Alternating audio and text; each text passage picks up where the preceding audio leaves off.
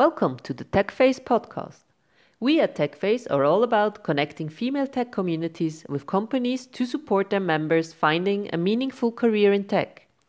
In this podcast, we interview women who have a career in tech to inspire your own journey. Let's listen to our next guest on this episode. Today, we welcome Ariana to our podcast. We have met as well through a group of kick ass ladies, but we also met them in person at the Business Innovation Week where we both were participating. First of all, thanks a lot for being our guest today on the podcast. And I would like to invite you to talk a little bit about yourself and introduce yourself. Thank you so much for having me. Uh, it's, it's a great pleasure to be here. And as a typical woman, it's really hard for me to talk about myself, but I'll, I'll give it a try. Uh, my background is in psychology and business, so I am not a techie in that sense. But I guess we'll we'll get to how I, I got into that field in a little bit. Mm-hmm. Um, I've worked my pretty much my entire career in Switzerland and even abroad for Swisscom, about 14 years total. Um, starting in a call center as a call center agent, um, then doing tech support, which when I say tech support, really what we were doing is telling people to turn off their phones, take out their battery, wait a second, and put it back in. That solved most of our problems, but that was also 2002. Uh, just the fact that I told you you can remove the battery from the phone gives you an indication how long ago it was and so I worked uh, for five or six years in a call center environment uh, between customer service, uh, tech support, and sales. I started taking over my first team, and it was in sales, I think.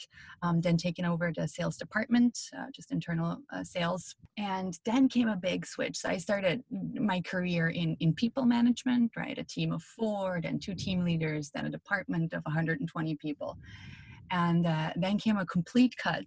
Uh, Roger Wüthrich, the current CDO of Swisscom, asked me if I was interested in working on culture transformation in his department. So that was something completely different but I, I thought it, it was really interesting to build something up. And it was a position that was very young. Uh, and another woman had done it for about a year before um, she took on a, a new challenge. And so there's a lot of room to design the team, to design the experience, to explore new things. And, and that's what drew me there. Now, uh, after, after doing that and going to the Silicon Valley for three years, uh, doing trend and technology scouting, I am now the CEO and co founder of Dart Lab Labs, we are an incubator in San Francisco and Zurich focused on early stage startups. And I sped the, the last part up a bit because I assume that we'll dive into how that pivot came. Yeah, absolutely. Whoa, that's quite an impressive story. I think it's amazing to see how you started in a call center and ending up what you're doing now and having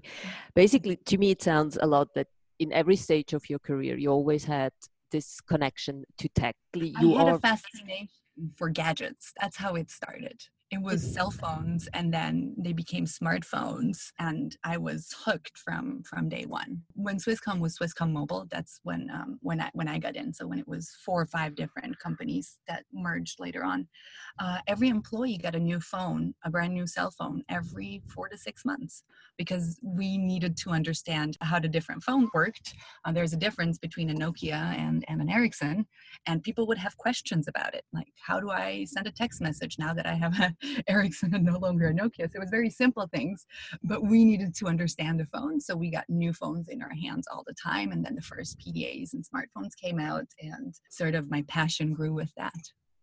Uh, Whoa, that's really fascinating. I mean, I, I was very hesitant in the beginning with mobile phones. For me, was always suspect to have a mobile phone, but uh, yeah, actually, it's a different approach to use the gadgets. But when you were working with these gadgets, how much interested were you in basically the technology itself in the mobile phone? Did you spend some mm. time investigating it as well, or was it just the usage? Not at all. I did not at all care how it was working. I just i was just fascinated by what i got to do with it or you know the, yeah. the result. And that stayed like that for a long long time. It mm-hmm. wasn't until a couple of years ago that i really started to ask those questions like well wait how does this actually work? And uh, it also wasn't until a few years ago that i wrote my first couple lines of code just so i can at least on a basic level understand programming languages are like. But yeah no i was always coming from the user side and, and that's also what got me into the silicon valley for swisscom. And it's always been people with a tech background going previously and the year i went and, and lucas peter who is currently leading it um, he went a month before me the two of us were in, in a sense non-technical but always coming from the perspective what does that what does that mean for a society in switzerland? What does that mean for the consumer here? Is that adaptable, right? Not every technology in the way it's used in one country or region can one to one be adopted to Switzerland. So it was the user side and the psychology side became more important, which is what, what gave me the opportunity to join that team. Can you tell us a little bit more? What were your tasks when you joined in Silicon Valley? Yes. Uh, yes.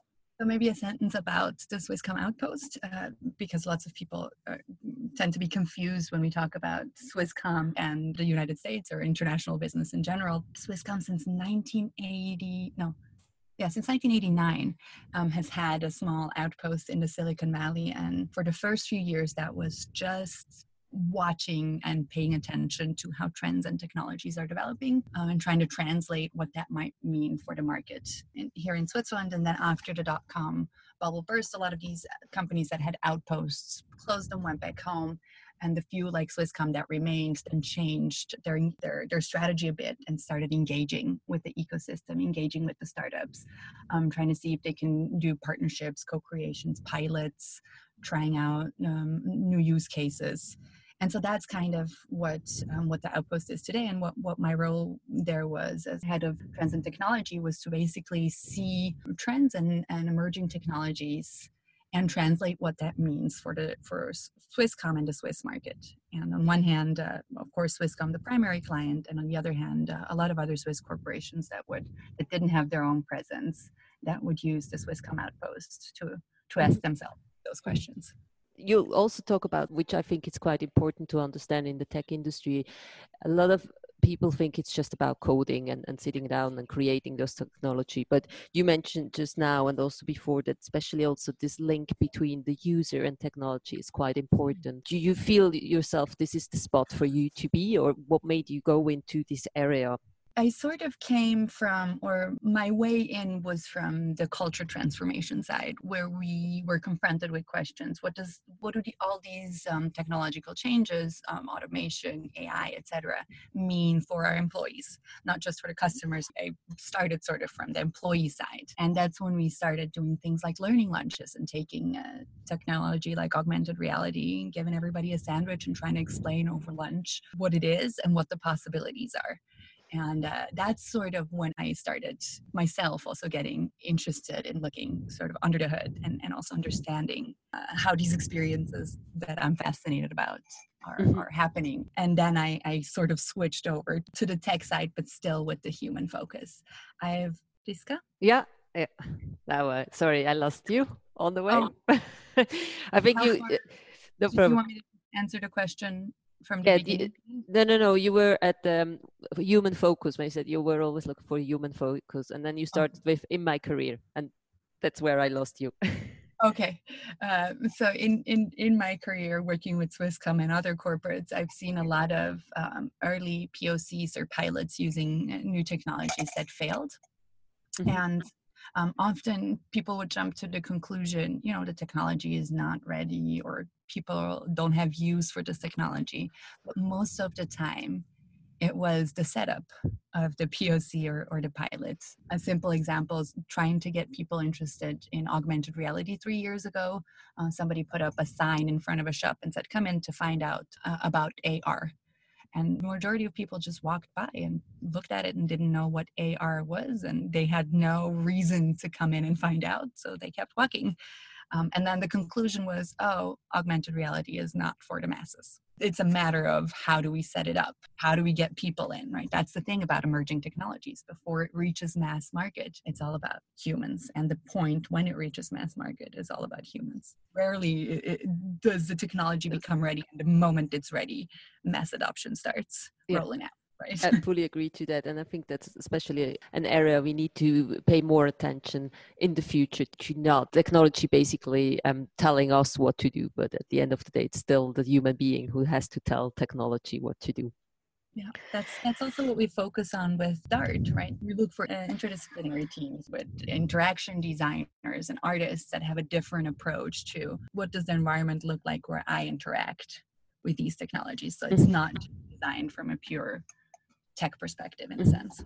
Tell us a little bit more what you do with Dart. And I think this is also your passion at the end of the day. So, what yeah. do you love about what you're doing today, and especially in Dart as well? I consider myself extremely lucky with the sort of job or career I was able to create uh, for myself in the last couple years. The, my favorite part of my job, where the majority of my passion lies, is going out to talk to young founders, um, often still not quite founders yet, but at a stage that it's a research team, and seeing the amazing things they have developed and helping them see if they can commercialize it. I see myself a little bit as a guide or a mentor. I'm a generalist. I'm not an expert on any of the technologies, but I have a good understanding of the main one and how they interconnect. And then enabling these guys that are extremely good at what they do to come into the business side and take advantage and see what they create and grow. That's where my passion lies. So my favorite thing is to go into the labs and check out what people have worked on from like hyperloop pods to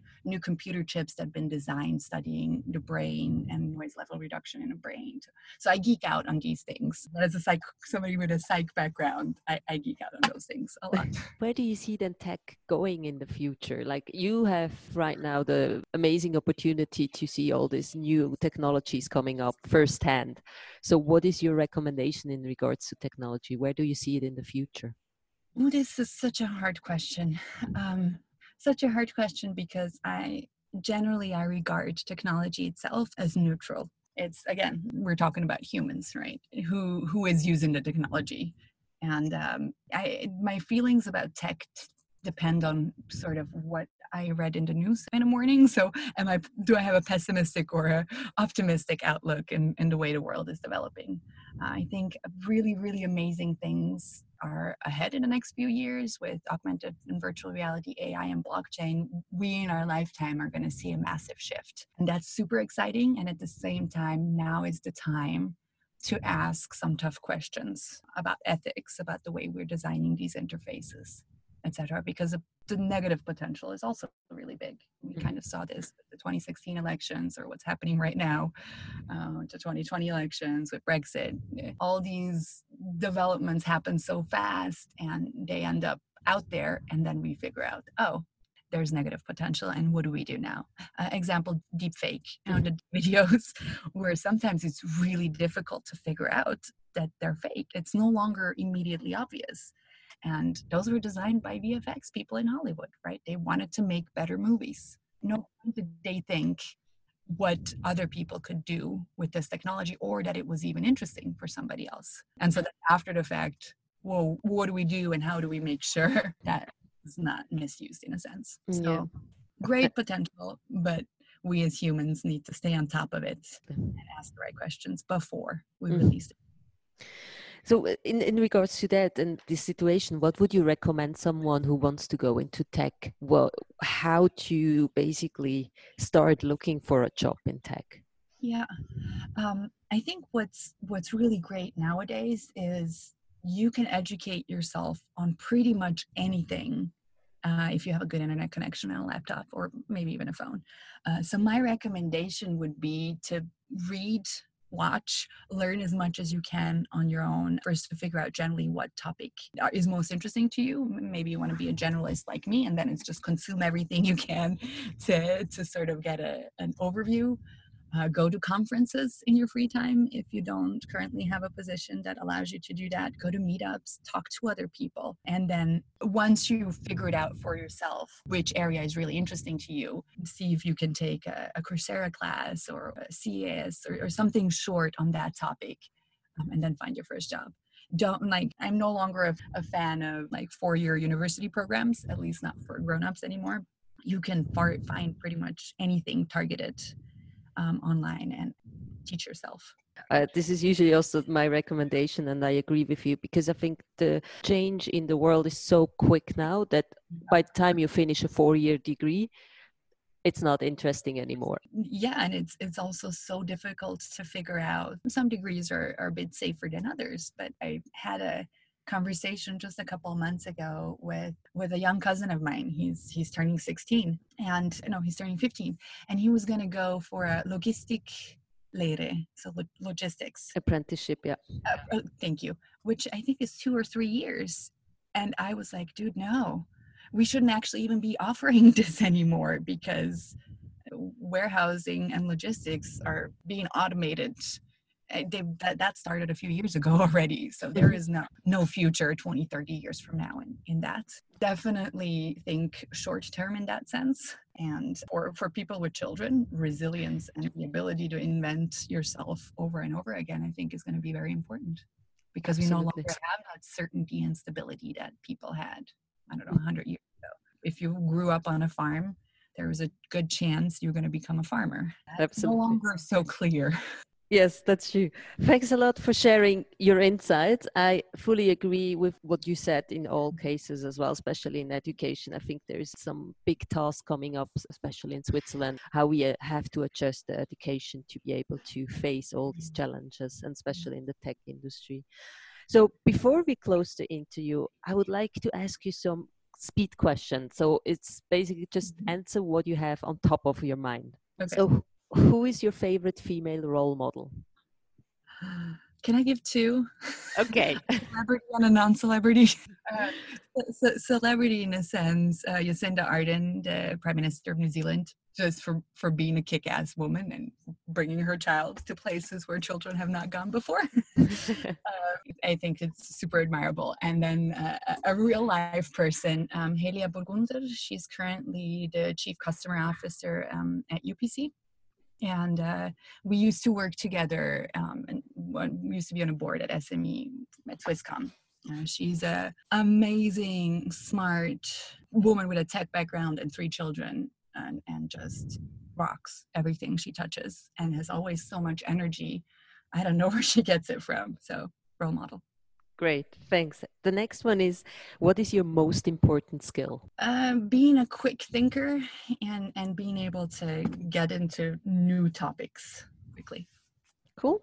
And the last one, what is the best advice you were ever given to? It's not so much advice as it was a comment that I took as advice. I had a phase where I was really uh, disillusioned a little bit with with corporate life, and I was walking around and I was complaining about you know my employer and somebody said, "Well, Ariana, who exactly are you mad at? Who is Swisscom? Right? Who one person emotionally are we making responsible for this?" Mm-hmm. And it's so dawned on me uh, that it's just it's up to me. It's up to me how I do my things and how I feel about it, and to stop when I no longer feel good about it, or to change things. And I kind of, uh, it was such a simple statement that, that happened three years ago, and I still remember it when I have a hard time with things. It's like, wait, it's just my perception and it's my outlook on it, and I can change it. That's a great final word, I would say. Thank you very much for being our guest this time in the, in the podcast. And I look forward to hear more from you and also from your exciting journey with Dart. And yeah, thanks for being here. Yeah, thank you so much for doing this and thanks for having me. Thanks for tuning in today and listening to this inspiring talk on TechFace podcast. Want to be the first to know about the next episode or get first hand access to our events? Join TechFace and sign up today on techface.ch. As a new member, you will get a free career coaching call and will always be the first to know about exciting events, news, and insights.